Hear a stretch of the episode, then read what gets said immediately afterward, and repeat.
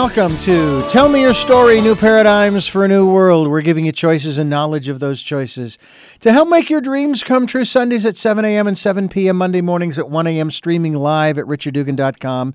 And the podcasts are at SoundCloud, iTunes, TuneIn Radio, Spotify, Stitcher, Blubrry, Player FM, and a whole bunch of others that folks are linking us to, and we thank you for that. We also thank you if you would like, if you uh, have supported us financially in the past, thank you so much. If you like what we're doing here on the program to show folks uh, different ways, uh, new ways of living that are uh, good for all of us, not just a select few uh, and you'd like to be a part of what we're doing, um, we have a PayPal and Patreon account that will uh, assist you in doing that.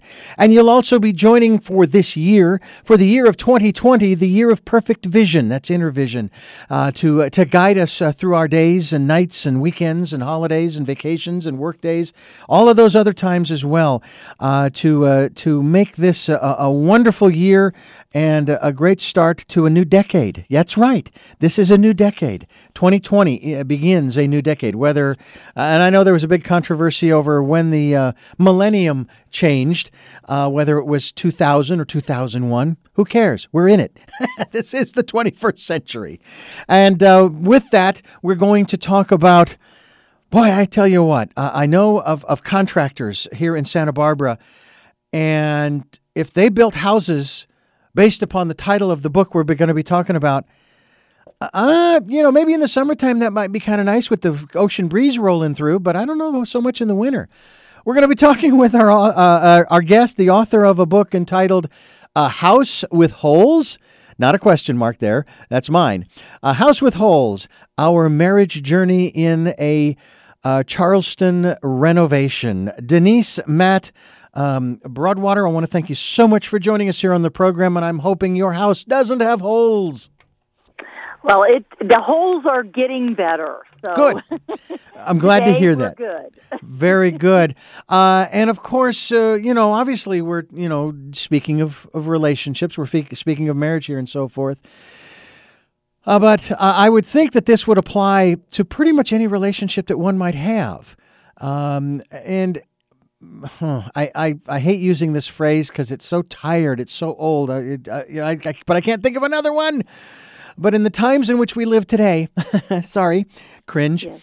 um, we have rifts within families uh, today, which yes. is abs- I don't know that this kind of thing ever has ever existed nationwide, although I'm sure it's probably even global too, but nationwide uh, in this country, I can't remember any time in history, you know, what history I do know, where you know we've got not just holes, you know, whole walls are missing, and I mean it's just it's really kind of sad.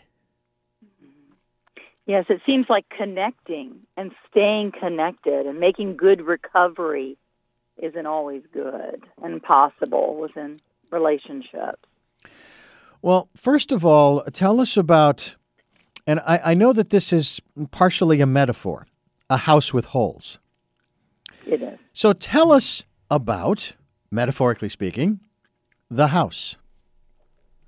Okay, so the house, um, the house is um, an old uh, Charleston cottage that we discovered in our look for a cottage, and it was 90 years old, and so therefore um, had a lot of needs. It had been a rental for many years, and um, we were only the third owners. It was built in 1929, and we were the third owners. So they had passed through uh, the Moultrie family for many generations, and um, over that time, you know, the care of the foundation and the and the plumbing and all the things that go with that just became very needy and that property uh, became more valuable. Charleston is a very sought after um, area and it's growing. And as the town pushed out, of course, you know, the houses and the properties, uh, owners began to sell. And so this was an older woman that owned this, and she came into the closing on a walker and had been in her family for since the 1940s.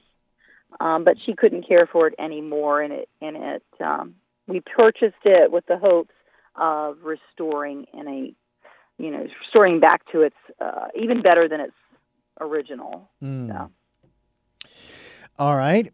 So let's now talk about the holes, metaphorically speaking. So the holes, um, as my husband began to open it up, you know, there were, you know, gaping things, and I began to compare that to our relationships. I am a marriage therapist. Uh, as part of my practice, I do general practice, but I began to realize marriages have holes, just like this house, and they just keep coming, don't they?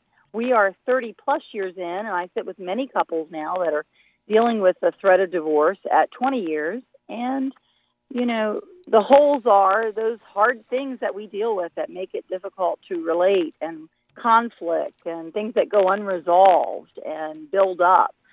So, just much like this house, I thought, wow, there's a parallel here. And as we were working on it, of course, our holes and the stress uh, began to show up even more. So, Well, I can certainly relate to the extent that um, my wife and I uh, just uh, a year ago or so, a little more than a year ago, purchased a uh, a truck uh, due to a, a non-injury car accident. Uh, our vehicle was totaled, so we got a payout and we had a down payment, so we bought a, a, a pickup truck uh, towards wanting to buy a travel trailer, which we did buy uh, in October of 2019. And um, when we got it home, we needed to reposition it. Now we I've never owned a trailer before. I have never tried to back one of these things up and get it into position. Neither has my wife. And um, our neighbors, who are probably a good two or three hundred feet away from us, up on a hill over above us, uh, heard uh, not foul language, mind you, but just loud talking. Okay, turn the wheels to the left. No, no, to the right. No, back the other way. Okay, cut it tighter. And and this went on for probably I don't know, 45 minutes, maybe an hour. And finally we we stopped. We said, "Let's shut her down. Let's go in the house. Let's pop on YouTube and see if we can't get some tips." And so we did that. We went in the house for about a half an hour and we watched some YouTube videos. We went back out, still struggled a little bit, but we finally got it where we wanted it. And ever since Good. then we've been working on that. But that aspect, having never done this before, uh, and trying to give directions, let alone follow directions, uh, in a way that you're just not used to. Okay. Uh, at that moment, uh, you know, I think at least uh, uh, uh, superficially, at least for the most part, really put a strain on the two of us. I mean, we were really both exhausted. I think we crashed after we got the uh, the the trailer positioned and set up and everything. Um, and uh, uh, it seems to me like it's those kinds of things. It's even though I am a firm believer in uh, the details will make you or break you, and I apply that. I apply that to just about any scenario and situation in life. Um, but I mean, this certainly wasn't a divorce-worthy event. I can't. I can't communicate with you, so we're done. You know. yes. But I know that there are people who are sort of like right on that edge where that could definitely, conceivably, uh, put a major rift. And of course, afterwards, after we got everything squared away, you know, hey, I'm sorry for yelling or not hearing, and this, and we went through that process of sort of, I don't want to say necessarily reconciling, but okay, we'll use that word. And you know, it's on all is good. And ever since then, we've taken a trip, and we've had to do the same kinds of things, and she does she she backs that thing up and puts it in position a heck of a lot better than I do. So I have a lot more practice, but I'm willing to learn. Um, and you know that's isn't that what it's that's what it's all about, it- isn't it? yeah, It's the learning. It's figuring out who's good at what, and then being okay with it. Mm-hmm. And then if you're learning together, that was a good experience for you. Now I'm going to tell you that caused you some stress, didn't it? Oh, absolutely, absolutely. Uh, and uh, one of the other aspects too is, and this applies as well when when we started our process of moving from Phoenix 2000 in 2006. Uh, which, when I was a kid growing up in the 60s, was also a small town for the most part. And boy, has it spread out. Yeah. Uh, but I remember when we began the process of packing, Um, we just kind of, and we had plenty of time. Um, and so we just started putting things away and, and then getting rid of some things and so on and so forth.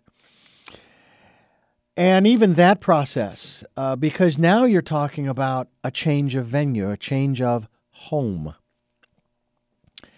And it's one of those things that you, you look at and you ask yourself, what in the world are we doing? And why are we doing it? And do we really need to be doing it? Uh, maybe we should just go ahead and find jobs right where we are and Yeah. just avoid this whole mess. But you know what? Mhm. It was like for us, the universe was telling us, no, it's time for you to move closer to the ocean, which is what you've wanted all your life to be close to the water, and um, and start start there. And it was quite miraculous. When it comes to um, relationships, and of course, this is something that you this is what you do. You help people to work through those those issues. Um, have you run across uh, literally, even from your perspective, irreconcilable differences that even as you are trying to bring uh, to mend, if you will, and or heal this relationship, even you can see that this no, this is not going to work. Right. It, it, you know, one of the things that I say in the statement, the core statement of this book is Greg stands across from the house and he says to me, Denise, do you want this house? And we loved the bones. We loved the the structure, and we we felt the Charleston presence in this house, which is also um, part of the draw to us. The wrought iron courtyard, which I talk about in the book. Mm. But he says to me, Denise, if you want this house, there is nothing in this house that cannot be fixed. And it's that commitment to this project that very much like a marriage, if there's if you want this, if you both are pulling, just as you were for this um, you know, adventure of pulling a trailer, you know, together, if you both want this, then we're gonna work. We're gonna go in and get on YouTube, aren't we? We're Mm. going to pull together and we're going to be patient with each other and at the hard times and we're going to see this through. And now being on the other side of this, it's it's a great thing, you know, and it's strengthened us. I want to tell you, it could have took us down, and you're going to see that in the book. Um, the book is more of a story than it is a marriage self help. Mm-hmm. But as a therapist, I wanted to bring in, I do it through construction breaks, the help that if you want to go a little deeper, they're going to be written on the sides. And you can say, I would say, this is what I recommend here or during this instance. And I'm going to tell you, I get kind of raw with it. And you're going to see, even as a counselor, I struggle with my own things, and he does as well. And he was gracious enough to let me share those.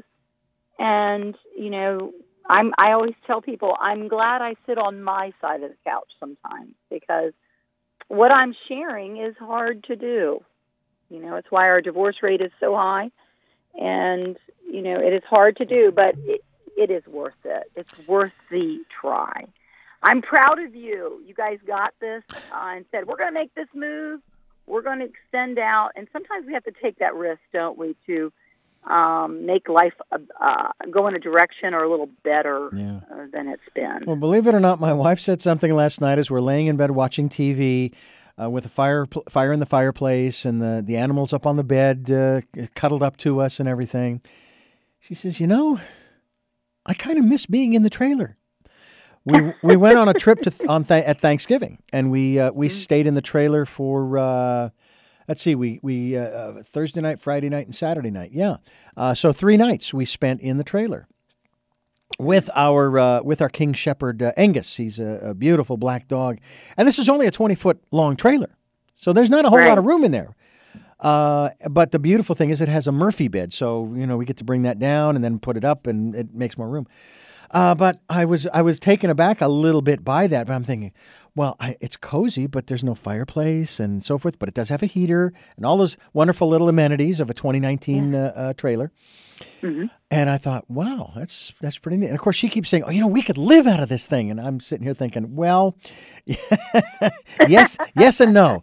Short term, we could, but long term, I think that uh, it would it would begin to uh, begin to wear on us, and we would need to uh, come up with some other options. But needless to say, I just thought that was a rather astounding uh, uh, and actually wonderful uh, comment because she really liked it. And she's been wanting one for years. I mean, as long as we've been together since we moved to Santa Barbara, she's wanted to get one so we could go camping and do all these wonderful things.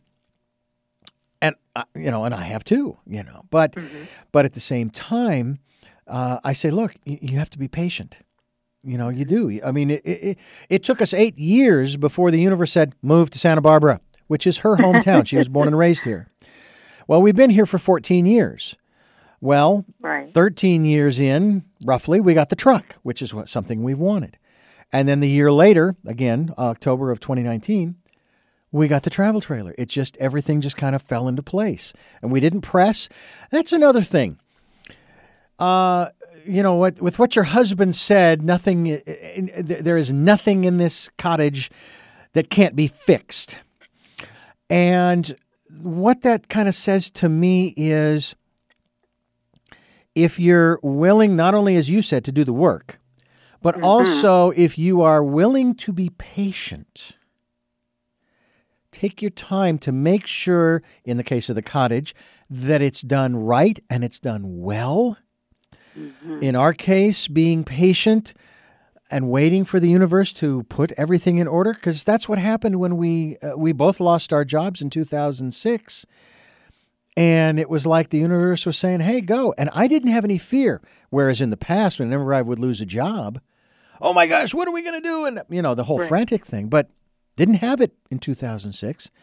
And that's why I kept telling my, uh, my wife, let's just be patient. It's going to happen. I believe it's going to happen. But we can't push this. We can't press this.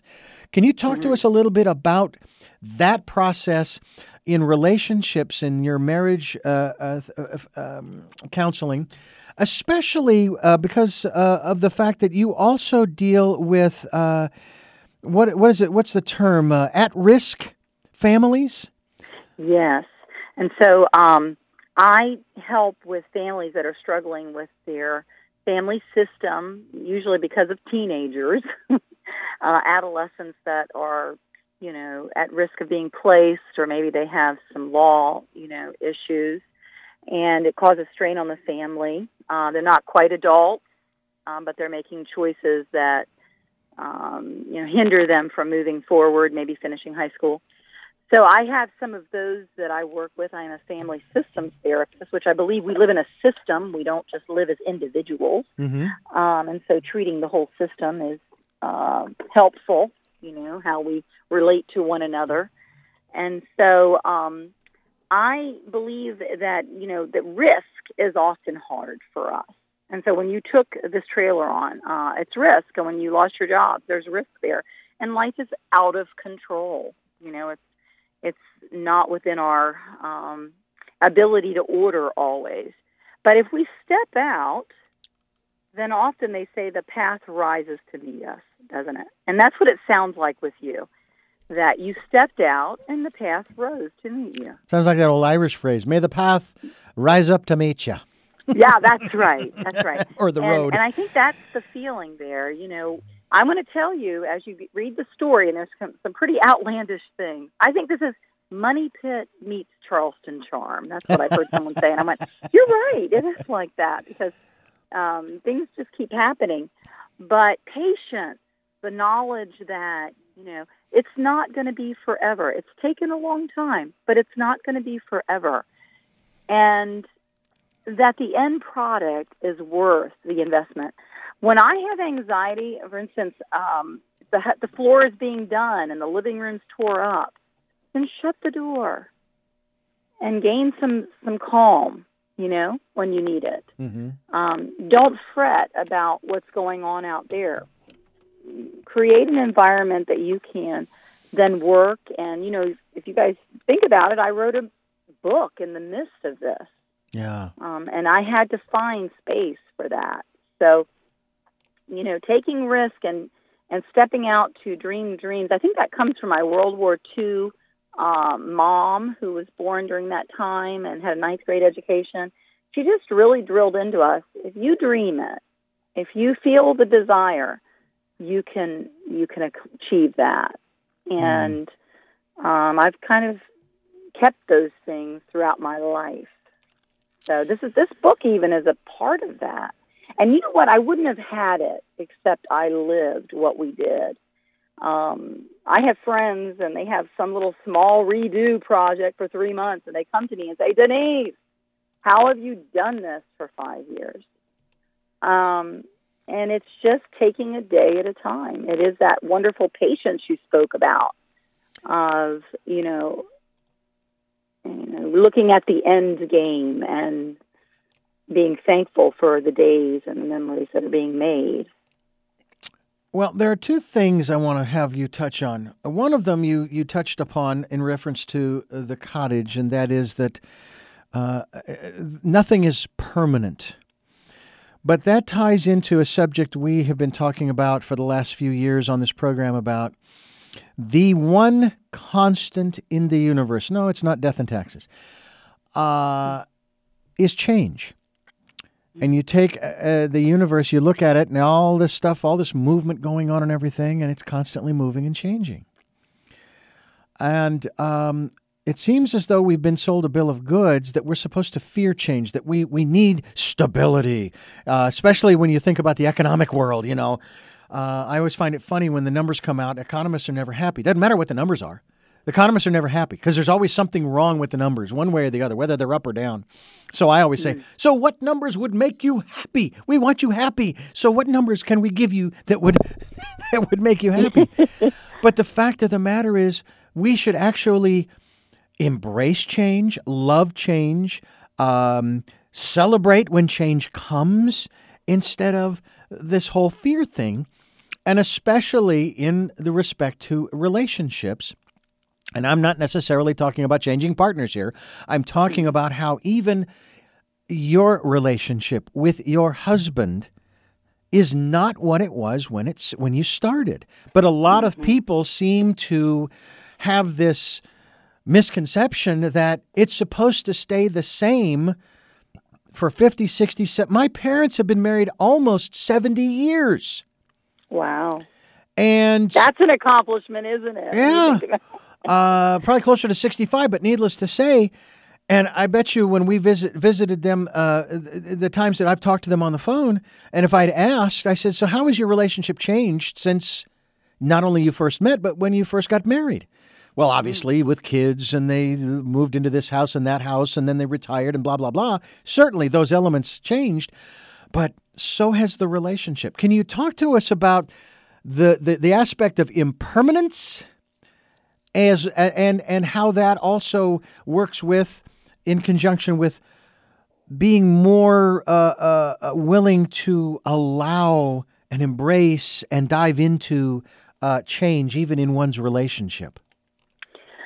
So um, we are in the empty nest time of our life, and I believe that development from the day that the umbilical cord is cut we are continually growing, and that is even with your parents, the 70 years in, they are still developing and still growing in their life. Um, that's all of us in humanity. Uh, you might look at people and say they're stuck, but actually they're making changes every day with the choices and the impact that the world's making on them. And so, as a couple, we have to be willing to grow and allow that other person to grow and still make attempts to connect through the growth process. We think of empty nest, um, the baby boomers are in that, and the Generation X.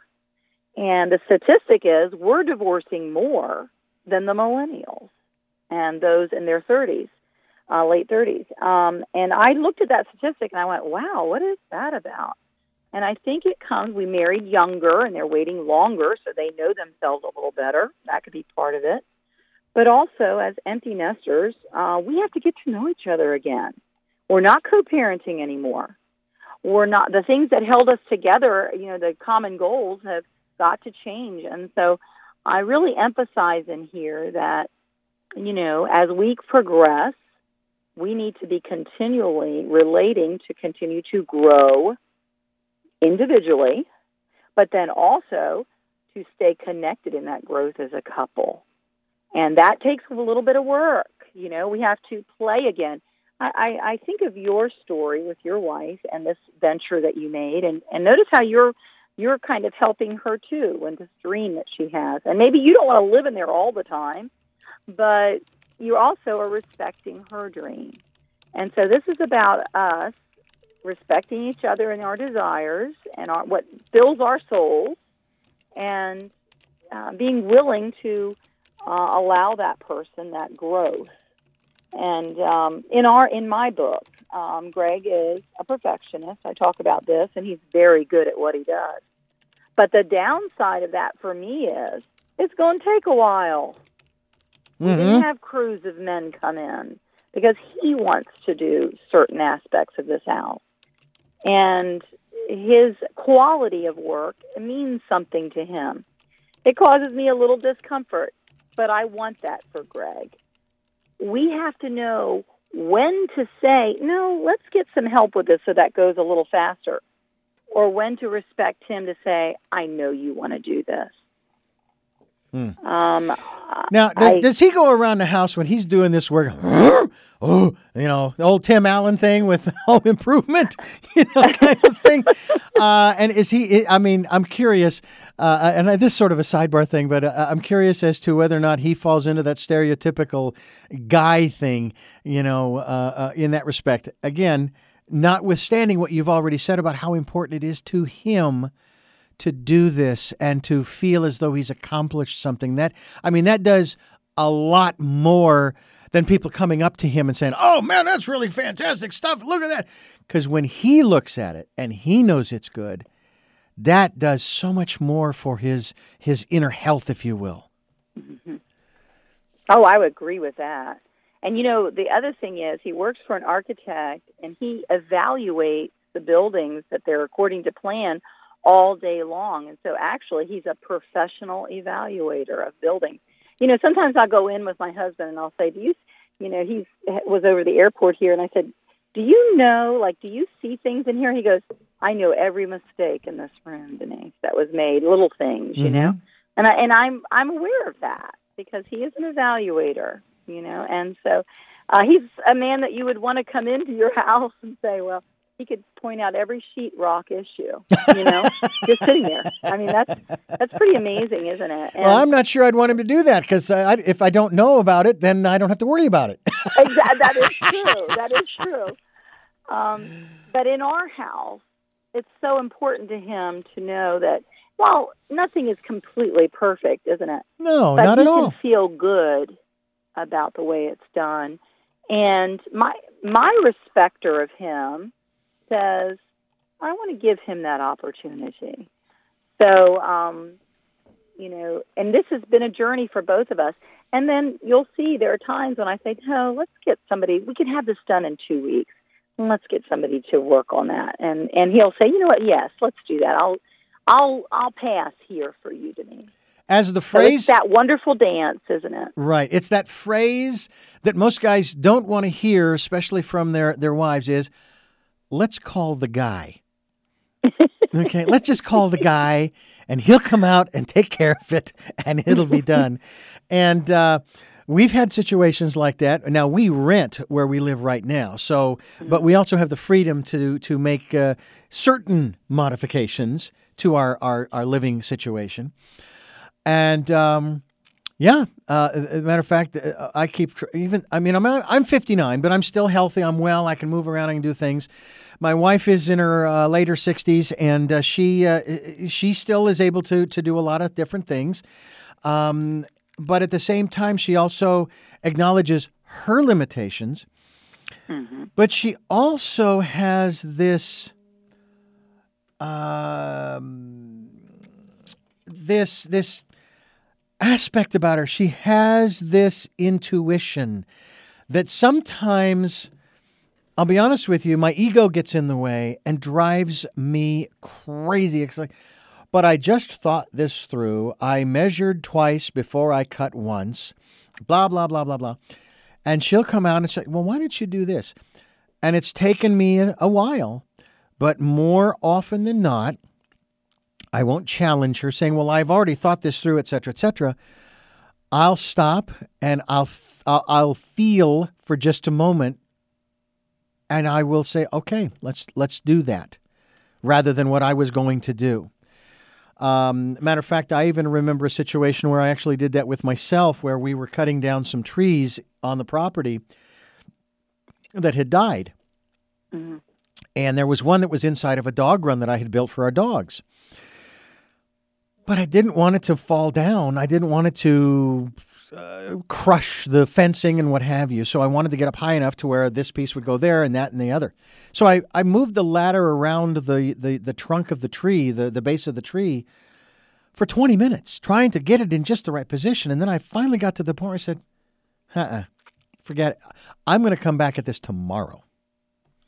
Yeah. So I put the chainsaw away. I left the ladder up against a tree, went in the house. Next day, went out there. Ah, okay, here we go. And I I went to town on it, and and it was fine.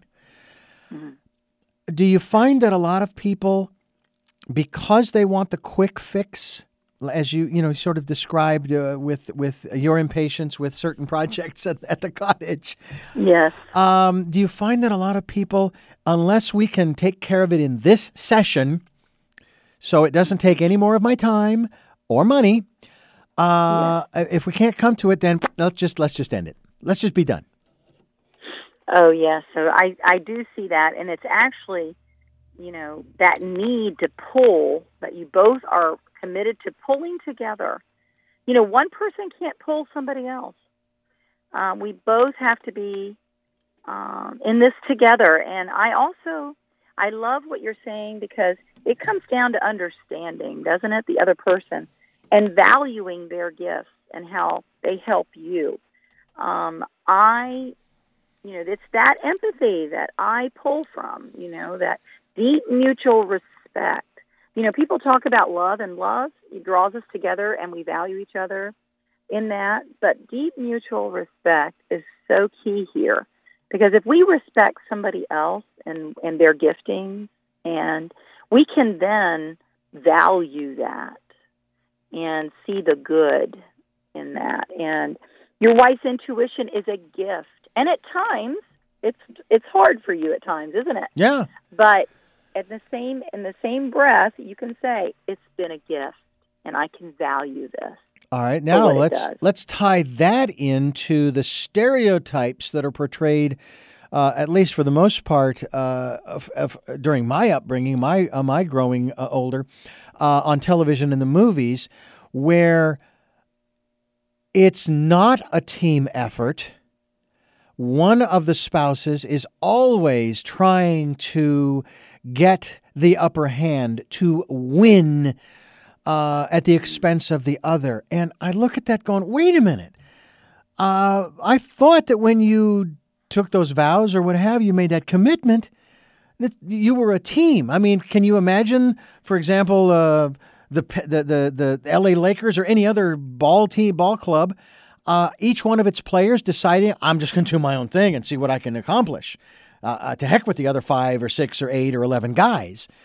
Mm. you know, um, talk to us a little bit about that. And I'm not even going to call it a myth. It's it's a misplaced stereotype uh, that seems to foster that aspect more and more. Because I have to be honest with you, I, in the grocery store sometimes, I'm sure you see it. Sometimes it's the wife who is controlling, trying to control the situation with not with the kids, but even with the husband, or sometimes it's the husband, you know, who's doing the, doing that, playing that role. And I just look at that, going, "What are you guys even doing together?" Mm-hmm, right. so, so if we think about our culture, our culture is there's a lot, great deal of anxiety, isn't there? With they say that Americans, there's 80% of us have a diagnosable anxiety disorder of some type. No, I'm perfectly healthy. Office, I'm sorry. I, I refuse that. you know, it's not if you have it. mm-hmm. So, um, as far as anxiety, and I think it's that anxiety that's so high that gives us this need to uh, get the other person to alleviate things for us. Now, I want you to think about that for a minute because, you know, um, if I need the house in order and, and my anxieties are off the chart, then I may be expecting my husband to alleviate that. You know, you need to keep it in order for me. Okay, Mhm. that would be uh, I'm living my own agenda there and not thinking of the other person. Um, there's a dance there that that I think that at times, uh, you know, part of our living our individuality out. We shouldn't lose ourselves in our marriage and only be that be about the we of us together. But um, we do need to um, have that conversation with each other. What do you need to feel not squelched? Um, and what do you need to grow and live in your own health? The Um, we should be more about our understanding of each other's emotional needs, intellectually respecting what the other thinks, um, playing well, and enjoying each other's company should be a large part of that. And then, of course, the the sexual part of marriage also then comes into that we that we share together Mhm. and so our physical needs being met. So, you know, it's about um, if we're not speaking up enough. You know, some people say they're very passive. Well, I just go along with. Well, that doesn't actually help either because we we need to vocalize um, what we do need uh, in the relationship so that the other person can help us Mhm. and not just be passive with that Yeah. it's this wonderful balance that we're looking for balancing two very strong individuals living in their their needs with this wonderful we that we put in the middle it, it wouldn't be easy uh, if we could just have some formula to make that happen and what i've found is this is interesting you can get a very conflictual couple come in for marriage counseling and with some tools and with some things that work they go out and they go on to be married. And then you have someone else come in, a little bit more passive. You give them tools and they end up in divorce. Yeah. It's so hard to predict, you know, Well, um, how that's going to go. Yeah. Um, and a lot of that is the ability of them to connect. And it can't be formalized, you know, with a formula too easily. no. Um, Because everybody's different and every relationship's different, so the solutions to those relationships uh, are are also different. they're all different Yeah. and and uh, some of it depends on the amount of love and respect too at that foundation what's left uh, you know has it been so damaged it cannot recover um and you know hopefully you know greg and i went into this house with a lot of deep love and mutual respect uh, we had renovated before so it wasn't like we had never done it but never to this degree never to this uh, amount of work and time. Uh, we, if our children had been at home, they're all grown. We probably would not have put them in this neighborhood. Uh, would not have put them through what we did as a couple. we wouldn't have wanted to do that. It was a perfect time for us, but it pushed us in ways. And I want to tell you, there were things said we wish we could take back. They can never Mhm. be taken back. But we also have deepened our love for each other through it. So we've come out on top on that. Well, and that's the the other aspect of it too. Um, we're talking with uh, Denise um, Broadwater. She's written a book called "A House with Holes." Our marriage journey in a, a Charleston renovation. We're con- we are going to continue to speak with her here, but I want to give you a couple of uh, websites that you can uh, go to because I think that you're going to learn a lot from her as well. She has a blog, uh, Life Lights, which is at emptynestmarriage.com. And then she has a Charlotte, I beg your pardon, it's a Charleston renovation website called freedmanscottagerenovation.blogspot.com. And uh, we will be linked to uh, your website uh, as well. Denise, I believe you have one that is just denisebroadwater.com, correct? Yes, so DeniseBroadwater.com. It will be all the media uh, connections and the Oh, yeah. um, book and the availabilities there, and um, kind of it, it encloses encompasses everything. Um, Empty Nest Marriage is more about my daily uh, interactions and things that I'm learning that I post there, and then the Freedman's Cottage, uh, blogspot.com.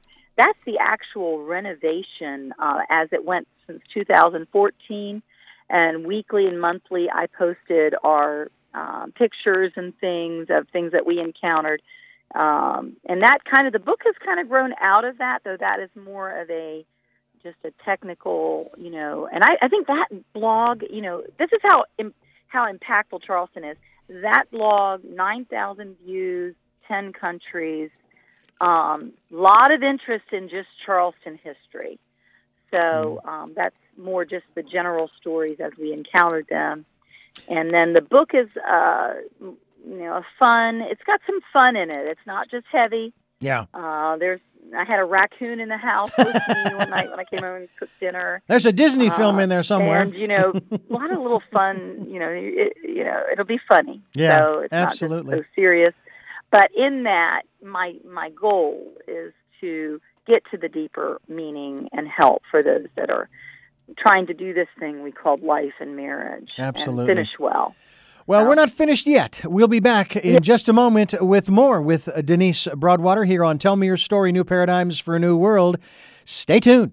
Tell me your stories. I'll do my best to understand you. And welcome back.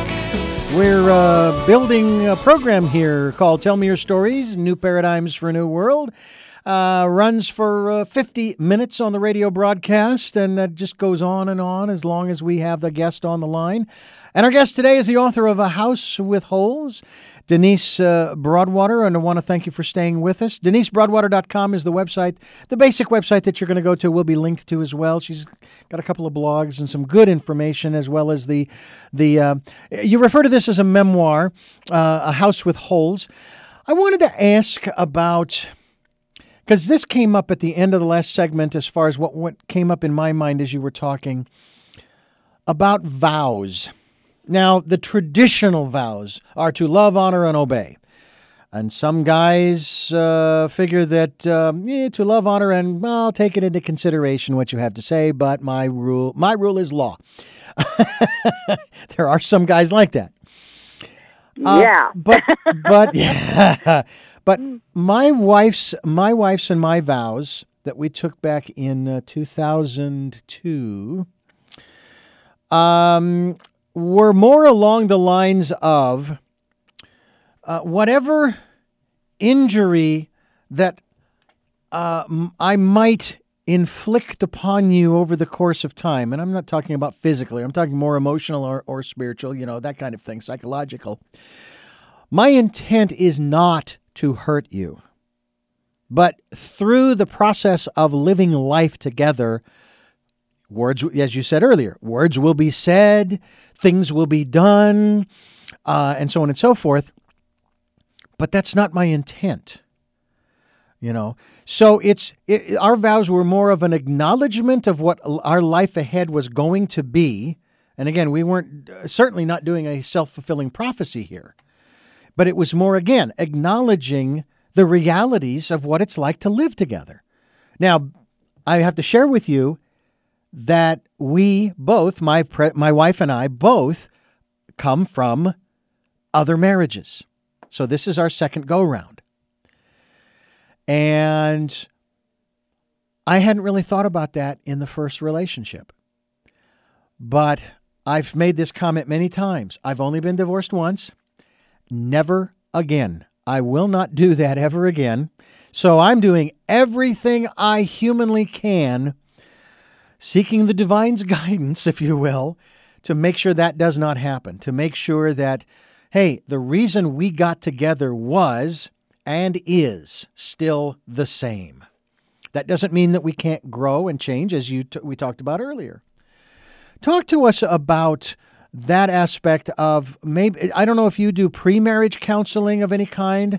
Uh, my first wife and I went through engaged encounter. My parents who, again, as I say, have been married for almost 65 years, um, they went through uh, and even came to us and said, We want to do this thing through the church called Marriage Encounter, but it's going to take some time away from you kids. Is that okay? And of course, we all said, No, that's fine. Go for it. Um, what about uh, that aspect of taking a different perspective in going into a, a, a committed relationship with another? So um, I look for this, you know, more the aspect of joint um, submission. Um, so, you know, in the in the biblical sense, uh, they often say love and obey, right? Mm-hmm. Yeah. But isn't in reality love just another way to say joint? Uh, if I love you enough, I'm going to I'm going to consider you, mm-hmm. and then to defer to you, uh, maybe as the man, woman to the man, defer to you. Um, should there be, you know, a decision that has to be made? So I think it's we jointly you know, Greg looked at me. He didn't buy the house without my consent, did he? He said, You're just going to do this. Mm-hmm. This is what I think. You know, he said, If you're with me. And, you know, it's that joint um, commitment and pulling that really sets the whole marriage up. When we look back at the things that we didn't know what was ahead and the risk that we were taking, we knew we had done some, but it was going to get hard it was going to get days like, do we need to move somewhere so we can finish this? Mm-hmm. I didn't know that then, you know, that it, when, as we opened it up, what we were going to face. But, you know, it often came back to we're in this together. We decided this together. And I'm going to own as much as you own. There'll be times in the in the book when I'm like, I'm done. I am so done with this house and this happened and I don't know if I can do it and my husband, you know, he'll it's so great because we can step back and say, you know, we're going to take a break. We're going to think about it. And then we're able to pull together and stand up and say, we can go again. So, and it's that, you know, level of you're with me, you've got my back, that really has deepened our relationship. No matter what comes our way. Yeah. And you know, this isn't about just a rehab, is it? It's about adult children. It's about uh, our extended family. It's about financial problems that can come up. Think of the things that are impacting you because in marriage, we're going to have that. And we need to respect the other person enough to know that, hey, we're going to talk about this this isn't just you. This isn't just me. We're going to defer to those that have strengths in those areas, and and it's going to mean that we're going to be stronger as a unit. You know, we have this thought when we get married, we we become one, right? Mm-hmm. And that Yeah. thought, well, I want to face the world with somebody. And that's the beauty of marriage, isn't it? Yeah. We can we can come as a joint unit and say we're going to face the world together. We're going to face whatever comes our way and and it's keeping that unity. It's going to mean that sometimes I got to defer to him and I'm going to go with what he decides and sometimes he's going to go with what I decide. It's not this all or nothing mentality. Yeah. No. I remember too um, when I would share with people, oh, yeah, my folks had been married X number of years and had six kids and so on and so forth. And they would say, wow, your folks must really have sacrificed a lot. And I thought about that. And finally, I guess I was in my 20s or early 30s. And I asked them the question Did you and dad, uh, did you guys sacrifice to have this big family? And uh, by the way, I've actually had the privilege of interviewing both of them on this program, which will air after their passing, which could be another 20 or 30 years for all I know. They're in their 80s now. so, hey, we have longevity in the family. But Yes. my mother And said. by the way, can I just say Yes. you were brave to do that with your own parents? well, well, and it was a real juxtaposition for me because I had to ask the questions from the interview perspective as opposed to from their son's pers- the perspective, and that was an interesting dynamic. But um, my mother said, "No, we didn't sacrifice anything because this is what we wanted. We wanted a big family." And in spite of the fact that we didn't know that uh, four of the six kids were going to have visual impairments that were going to require surgeries in their childhood and on and on and on, and, a list, and all of the other stuff, uh, we had no way of knowing all of that. What we did know was what we wanted, and that's what we got. And so, no, they didn't sacrifice a thing. When going into a relationship, do you think it's important, or let me rephrase that, how important do you think it is for the two to converse about what it is they want for the foreseeable future and for the long term, for the f- way down the road? Well, I will say I have seen people divorce on a lot less than that. and you know, if you think of it that way, um, the goals and the and the direction and um, the future is paramount. It it means that we have to have continual conversations. I think so much of what we're talking about today is really complacency. It's getting apathetic and not committing to the work. You think it's getting Um, distracted from the rest of the world as well? I mean, especially in our technology technological world today, and the key phrase that is now thrown up to us all now is screens. The screens Mm-hmm. are part of the problem. Yeah, so if you think about it, look, you go to eat now and people aren't talking, are they? They're on the phone. Mm-hmm. Um, I heard someone say, you know, we didn't turn the TV or computer on all weekend. We just did puzzle together, or we we did something together as a project. Look look how wonderful that is and meaningful.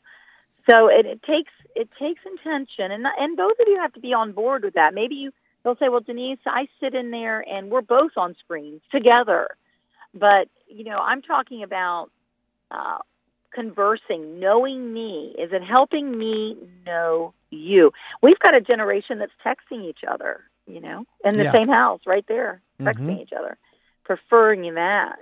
Um, and, you know, I, I know that's connecting, but, you know, to get us in a place where we can sit across and look eye to eye, there's something about understanding each other that is being missed in that case. Hmm. Yeah, I have to say that um, until we acquired smartphones, my wife and I, uh, up until I don't know, maybe 2003 or four or something, or maybe later than that. Actually, it was later than that because it was after I, we moved to Santa Barbara. Uh, the radio station uh, began to connect, uh, you know, have access to uh, uh, remotely to the station. I, there was access that way. So I had to get a smartphone on top of the other things. So we both have had smartphones. I would always have to go into my computer room, my studio at the house where we live, in order to do whatever it was that I needed to do. Okay, if I needed to log on to the computer at work to do this, that, or the other thing, or take care of somebody's business or answer emails, I would have to leave the, the living room where we were watching TV together. I would be in there maybe 10, 15, 20, 30 minutes, maybe an hour. I come back, she's wondering, where were you? you know, kind of thing. then when I got the smartphone, I didn't have to leave the bed. So there was a plus, but I have now gotten to the point where if I'm going to even touch that phone, it's going to be between programs at the most, okay? Uh, You know, every half hour, hour, that kind of thing. Because there's, and then, and then of course, if a phone call comes through, that's a whole nother deal. Uh, I do have notifications that pop up for texting because sometimes someone is going to text me from the station saying this, that, or the other thing. But I made the modification so that I didn't have to leave the room because she wanted me there. Now, I may not like every single program we watch, but the fact that we're together, that's one of the things that you talk about. Um, The fact that we're together in the room, enjoying uh, the togetherness with all of our other fur children, our, our animals, a dog and five cats. Um, There's you know- a whole lot of love going on there. Isn't a- absolutely, and so I made that I made that s- concerted effort to do that because I knew how important it was to her, and I I actually I enjoy it a whole lot better, uh, f- you know, especially than I don't have to get out of the bed over and over and over again, kind of thing. but anyway, uh, th- that's one of the things too. Uh, do you feel that there are ever instances where the two should maybe take separate vacations, kind of thing, or maybe get away for a weekend retreat solo, or those kinds? Are those kinds of things? Uh, uh, I, I used to have a men's group. This was in my first marriage, and it was just three of us, three guys. I was the only married one at the time, and uh, we used to go off and do stuff, and I, I had the, the greatest time. Um, and so I'm wondering how how important is it to have self time, even in a committed relationship where you love each other and you want to be together and so on and so forth? I oh, I am so for that. I have this Venn diagram that shows a we that is too large, and the eyes are squished. The eyes are squished because they're losing individuality. I talk about a fishing trip in the boat that my husband takes. Here we are in the middle of a project, and he gets a wonderful opportunity for two weeks to go to Canada. And you know, I, you know, I could have said, "Well, this house is a mess, and I need it done," and I don't want you going anywhere. And I knew in my heart Greg needed that fishing trip in the midst of this. And he went because he needs to feed his heart and his soul. And that means that sometimes it's scratching with the guys, getting bug bit behind the fishing pole. Mm-hmm. Does that mm-hmm. make sense? Oh, yeah, Canada. yeah. Um, we can suffocate each other. Do you know that is as hard on intimacy as if there were just roommate relationships where we're not even talking. So I believe in a good balance to that. Yeah. Um, there are times when your wife needs to hang out with maybe her family without you, or maybe friends. It it isn't for me to decide what that is, but for you as a couple to say, she needs this. Yeah. Or he needs this. And dear, it might be drinks, it might be you know other things. And I'll be honest with you, I struggle with that some. Mm-hmm. Uh, you know, there are times when I, my husband's had wanted to do things, and and I'll think, oh, you know, um, we have things to do. Yeah. But it's really about their health. Are we interested in their health? I also want to talk about marital arguments. Some Please. of them are not won or you don't come into consensus, you're not going to change your mind or mm-hmm. you're not or their mind on something. There's going to be a conflict there. Not all marital arguments have to be won. Sometimes they're just to be accepted and respected. Yeah. Whereas, so I think you know that growth of individu- individuality is I can disagree with you and it's okay. Mm-hmm. I'm going to respect your opinion on that, and yeah. it differs from mine. Yeah. It's okay. Yeah, I think my wife has a real hard time with my position on death. Um, mm-hmm. I'm not looking to leave anytime soon. Okay, I'm hoping to be here another 40 years. I have to outlive my great grandmother who lived to be 100 years old. So you know, I got another lifetime to go here. but if today were my day, in spite of the fact that there's still a lot more I want to do in this life, I'm good. I'm good to go. Um, yeah. you know, and and I also know too that in this world, she will be fine. I know this.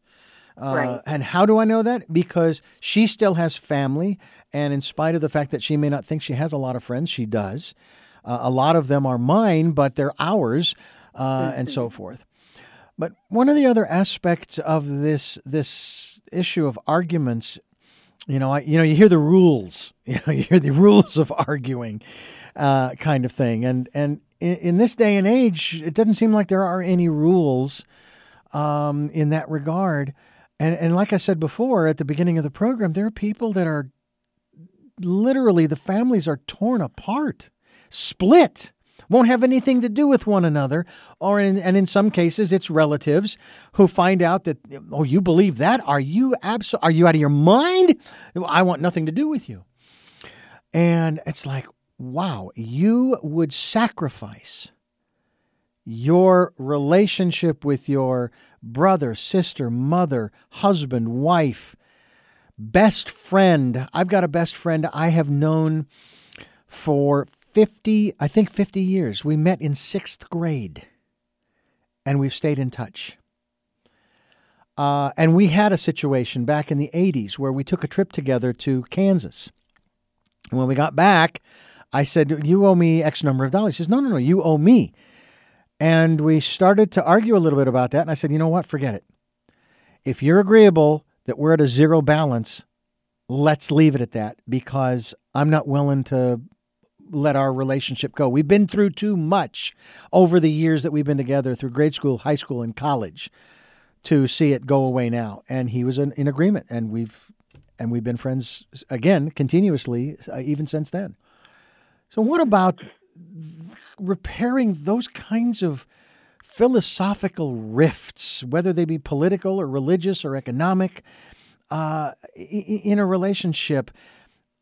Can it be done, or is it the bottom line that unless the two parties are willing, no, it can't? You know, I I think that um, first of all, we live in such polarization. Um, I remember growing up having differing people on different sides, but never to the contentiousness. And this is not one or the other. This is all sides are contentious. You know, it's yeah. it's been you know uh, interesting to live in today's environment, and I I actually think it comes about down to a whole lot of self righteousness. And Mm. I'm not even talking about faith. Mm-mm. I'm talking about just this I have the corner on truth. Mm-hmm. Um, you know, this attitude instead of respecting the other person as an adult to be different from you and being okay with it, not ridiculed.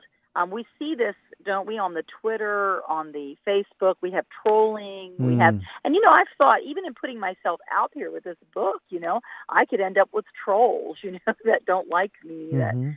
um, you know, come after that for me. And I, I'm willing to do that for the help of other people because I want to see other people helped. But I think that we have to have this flexibility that says, you know what, there's yours, here's mine, and I can like you and love you in what you decide. Um, can I also say this? We have this pack that we carry uh, often filled with boulders and rocks of hurt. so I want you to think about that. And that's very common within families, especially Yeah. when there's dysfunction and there's controlling and there's hurtful things said. These things pile up, hurtful actions, abusive things. But to me, releasing that is so paramount to our happiness in life. And everybody has their different abilities to release. Think about marriage. Um, my husband has hurt me at times, and my happiness is not letting those pile up, but be willing to release those to his charge. Do you know he's releasing things to my charge? Really? You know, I'm not sitting there perfect, am I? mm-hmm. I know that I have had things I've done, and he's been gracious to me to say, I have let that go. I'm not bringing that up to you every day. Yeah. Look at you. You know, and so I don't want to do that to him. It's that ability to release those things continually that keeps us in that happiness place. Think of your family. You know, I I have had to deal with things with my parents. You've got wonderful parents. I had a more dysfunctional past. Mm. And so I've had to let some things go because my mother chose things that weren't always the the wisest decision. And she's now in her 70s and I've been able to release some of that. Guess what? I have screwed my own children up in ways they will sit in their own therapy even with me, Denise as mother. Mm. So I have had to come to terms with, you know what? I hope that they will give me that same benefit. And I'm going to let those things go. Uh, you know, I love my mother where she is right now. Now, that being said, I'm going to set boundaries that say this is acceptable behavior. Today, she doesn't have that same power, does she? And I can not be there at times when things are being done. And I'm not saying you sit there and take things. But I'm saying these are the things we carry day to day that were from 10 years ago, 15 years ago. Those things build up. Mm. And I want that release. It hurts you. It Yeah. doesn't hurt them. It hurts you. And I and that ability to say, I'm going to let that go. I'm not going to keep holding on to that. So that we can be together on Christmas.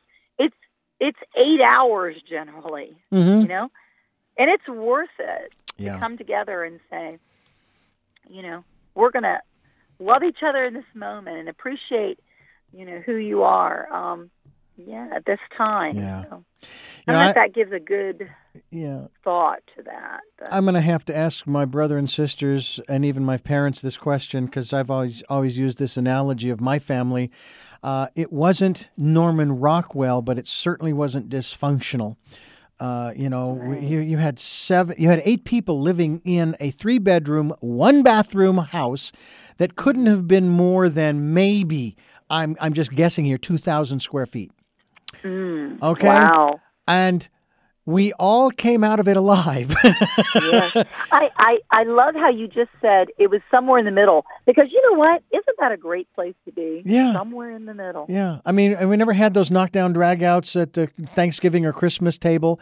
Uh, I mean, the, my memories are more year after year, especially during the '70s, where you'd have Thanksgiving and Christmas and New Year's dinner, and they were all basically the same in terms of we, we even had a turkey on New Year's Day, uh, and it was raining. It was. It seemed like it was always raining on Thanksgiving, Christmas, and New Year's Day when we were having dinner, which was okay. It wasn't a it wasn't a problem, but it would- that I just remember that how neat that was. And then of course uh, somewhere in the afternoon the sun would poke out and you'd get a rainbow and and all these kinds of stuff. Uh, and uh, our usual uh, holiday game to play was croquet out in the backyard, and and those kinds of things. And it's not to say that we didn't have our differences. I mean, my God, you've got eight people living in one house with one bathroom. Yeah, I think there's a lot of opinions there. yes, indeed. uh, and I had four sisters and one brother. And so he and I were in the minority most of the time. But by the same token, we found ways of not spending a lot of time in the house. And it wasn't because of my sisters, it was just because we were out out in the neighborhood doing stuff with our friends. Um, and, uh, you know, I still have excellent relationships with both my brother and my sisters. I have an older sister who told me uh, when I got married the first time uh, that, you know, she better be nice to you or she'll have me to answer to. I mean, wow, I got a Wow. big sister who's who's who's uh, defending me even before I get married here the first time. But it's it's uh, and and then of course my parents are the same way in the sense that, as you described, your experiences raising your children and your assessments, if you will. Uh, my parents did the same thing in front of us, say, saying this. You know, Richard, we wish we could have protected you more. hmm You know, and I thought, wow, okay. And I look at most parents, you, you as well as my parents. You did the best you could with what you had That's right. you know? And and i don't blame them for their lack of protection as they see it. Uh, that's life you know? And I, yeah i would have been nice if it had been a different way but it wasn't. It was the way that it was and i'm still here. I made it through. And Yeah. so now i want to share with others that you know you can make it through and you you and if you're the one that's causing difficulties for people to make it through you don't have to do that you you can you can do a di- go a different direction and focus your energies on the things that you want to accomplish. And in your case, uh, Denise, um, renovating this beautiful Charleston cottage. Mm-hmm. I mean, and, and not only what an accomplishment in terms of, of doing that and staying together in your marriage, in your relationship with your husband, but also in renovating this beautiful facility that I am assuming, I don't know, are you living in it or is it now? Uh, yes, we we are we are within a couple months of finishing. Oh. just about to move to our outside spaces. So people have said to me, Denise, where's where's more of the finished pictures? Well, you know, when I finished the book, we still had a little bit to do. There you go. Um, and so we are still there. Uh, we hope to own this for a long time. Yeah, Uh, we may not always live in it as our primary, sure.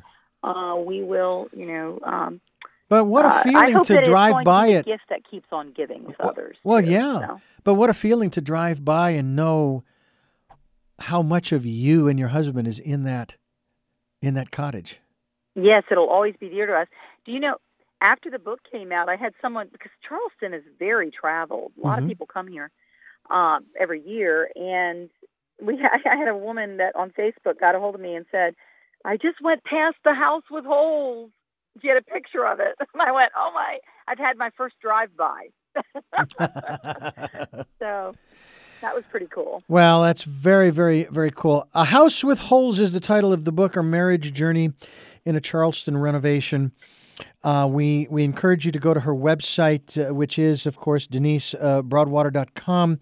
We will be linked to her website as well, and certainly uh, look forward to to uh, hearing more about this this beautiful house that is, you know, it's it's out there in Charleston. I'm I'm sure that um, we can get you uh, get you connected. Um, and just before we go here, just want to share with our listeners uh, that uh, this is how important her husband Greg is to her. She dedicates the book to Greg. My husband and my brightest life light. Your gifts are extraordinary, and there's no one I'd rather work alongside. Thanks for changing our lives and supporting me to change mine.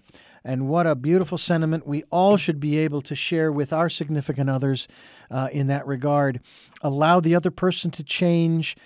Um, and I will tell you, uh, we talk about choices on this program a lot because my book that I've written is called Choices Five Steps to Life. And it stems from my second wife, my present wife's bout with cancer back in 2001. And before she went into surgery, I asked her point blank, and it's how the book starts Do you want to live or do you want to die? I may not like the choice that you I that you make, but I will support you in it, whatever it is. And uh, of course, she told me later that she'd already decided she wanted to live, and of course, she's been free and clear of it ever since. But nonetheless, to allow somebody to make choices that they feel they need to make and supporting them in that, whether you like it or not. I think, you know, uh, it just seems to me extremely important to do. Absolutely. I love that. I love love that concept and that's about growing together and it's supporting you. If you think of my dedication, Greg has supported me in my dreams and I hope that I have supported him in his. Yeah. Denise Broadwater, I want to thank you so much for giving us so much time here on the program. And should you and your husband find yourself out here in Santa Barbara, uh, we'd love to have you in studio to continue this conversation because there's always there's always more to talk about. It has been a pleasure to be with you on the West Coast and to join you and um, I am always open to comments and readers contacting me. This is about connecting. Absolutely. So I thank you for your time and this opportunity. I have three final questions for you, as I do all of my guests. You may have answered them during the interview, but I'd like to ask them directly. And before I do, I want to remind our listeners this is 2020, the year of perfect vision, inner vision. Tap into your own intuition and even that of your significant others. You can't go wrong. I, I can guarantee it because uh, I've hurt myself when not listening to my wife's uh, uh guidance uh, from time to time, and uh, uh, it it can go a long way for you. And also, if you'd like to support the work that we are doing here, we'd love to hear from you as well. we have PayPal and Patreon accounts to do so, and we would certainly accept emails at TMYS. That's for Tell Me Your Story. TMYS at richarddugan.com. So, the first of the three questions as we wrap up this uh, Tell Me Your Story edition Who is Denise Broadwater?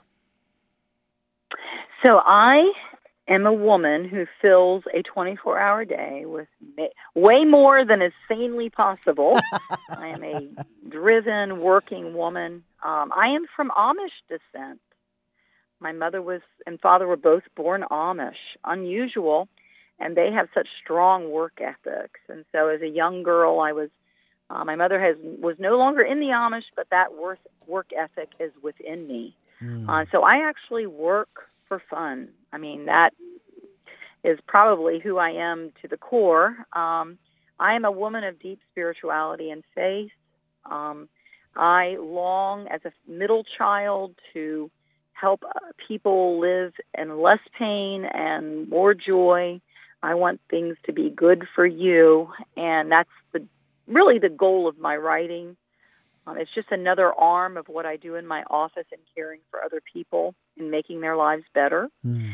Um, and I am an empathetic person who um, has great intuition, much like you talked about with your wife. Um, I feel like the gift of discernment when I sit with others and wanting to use uh, and hold on to things that I've been placed with with an open hand, knowing that really I don't have a lot of control, but wanting to live in the joy of what is given to me this day. So, what is it that you hope to or want to achieve with the work that you're doing now? Um, I think it is to help people release uh, pain and hurt and things that they carry every day that hinder them from having peace in their life and joy in their heart. Um, that's a tall order, but I think that we can and should be growing toward that every day. And so just causing a little bit of thought, I believe it comes in small doses. It's not um, large monumental epiphanies, but in small tweaks that we have in our life. And that's my goal as I sit with people. Um, and in my writing as well, as I reach out and then to be that to my family ultimately, those that are in close relationship with me, to grow in that, to own what I need to own. And uh, so my goal in that is to connect and make your life better. And finally, what is your life's purpose? So my my life's purpose is to leave this world better than I found it. Um, I came in with a blank slate, but having touched those around me, loving well, and leaving joy and peace uh, with those that I have maybe even hurt, you know, along the way because life is hard, but leaving it in a uh, in a time when, uh, in a way that is peaceful and joyful. So I, I guess that would sum that up. You know, we're just here for such a short time, aren't we? I'm in my 50s as well, and it's gone quick, and I'm sure the next 50 are going to go faster. So um, the footprints that I leave, I want them to be helpful. A House with Holes is the title of the book. Uh, author and guest here on the program today, Denise Broadwater. And I thank you again for joining us here on the program. And I thank you for listening to Tell Me Your Story New Paradigms for a New World, giving you choices and knowledge of those choices to help make your dreams come true. And until our next broadcast and podcast, love to lol.